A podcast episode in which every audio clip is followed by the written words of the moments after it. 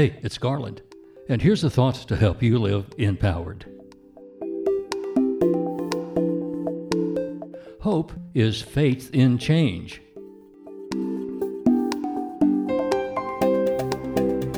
When people say they hope something will happen a certain way, well, what are they saying? Will you find a perfect job? Well, I hope so. Will you be more fit or more healthy? Hmm, I, I hope so. Will you ever find the love of your life and live happily ever after? Oh, I hope so. Every hope we entertain is a longing, a longing for something better. For people to say we resist change, well, honestly, we're always hoping for change, hoping for change for the better will come our way.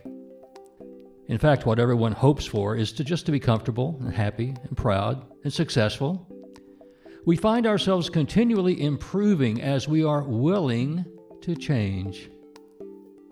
Even when things are not going our way, you know, we're learning, we're adapting, we're hoping and intending to improve our situation. Because hope is not just wishful thinking. Hope has its roots in confidence, in faith that what is hoped for will become reality. I kind of like the way the Bible says it. Now, faith is confidence in what we hoped for and the assurance about what we do not even see. Because you see, they all fit together. And I get a lot of encouragement from that. There's another saying I like it's that luck is when preparation meets opportunity. Because faith and hope are action words, action words, not wishful thinking. It's the empowered way.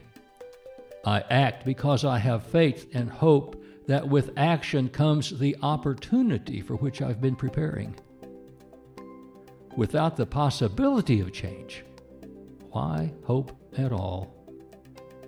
Hope is faith in change. I'm Garland McWaters.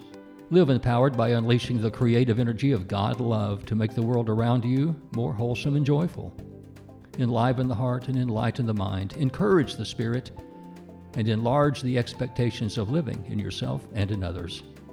That's the empowered way.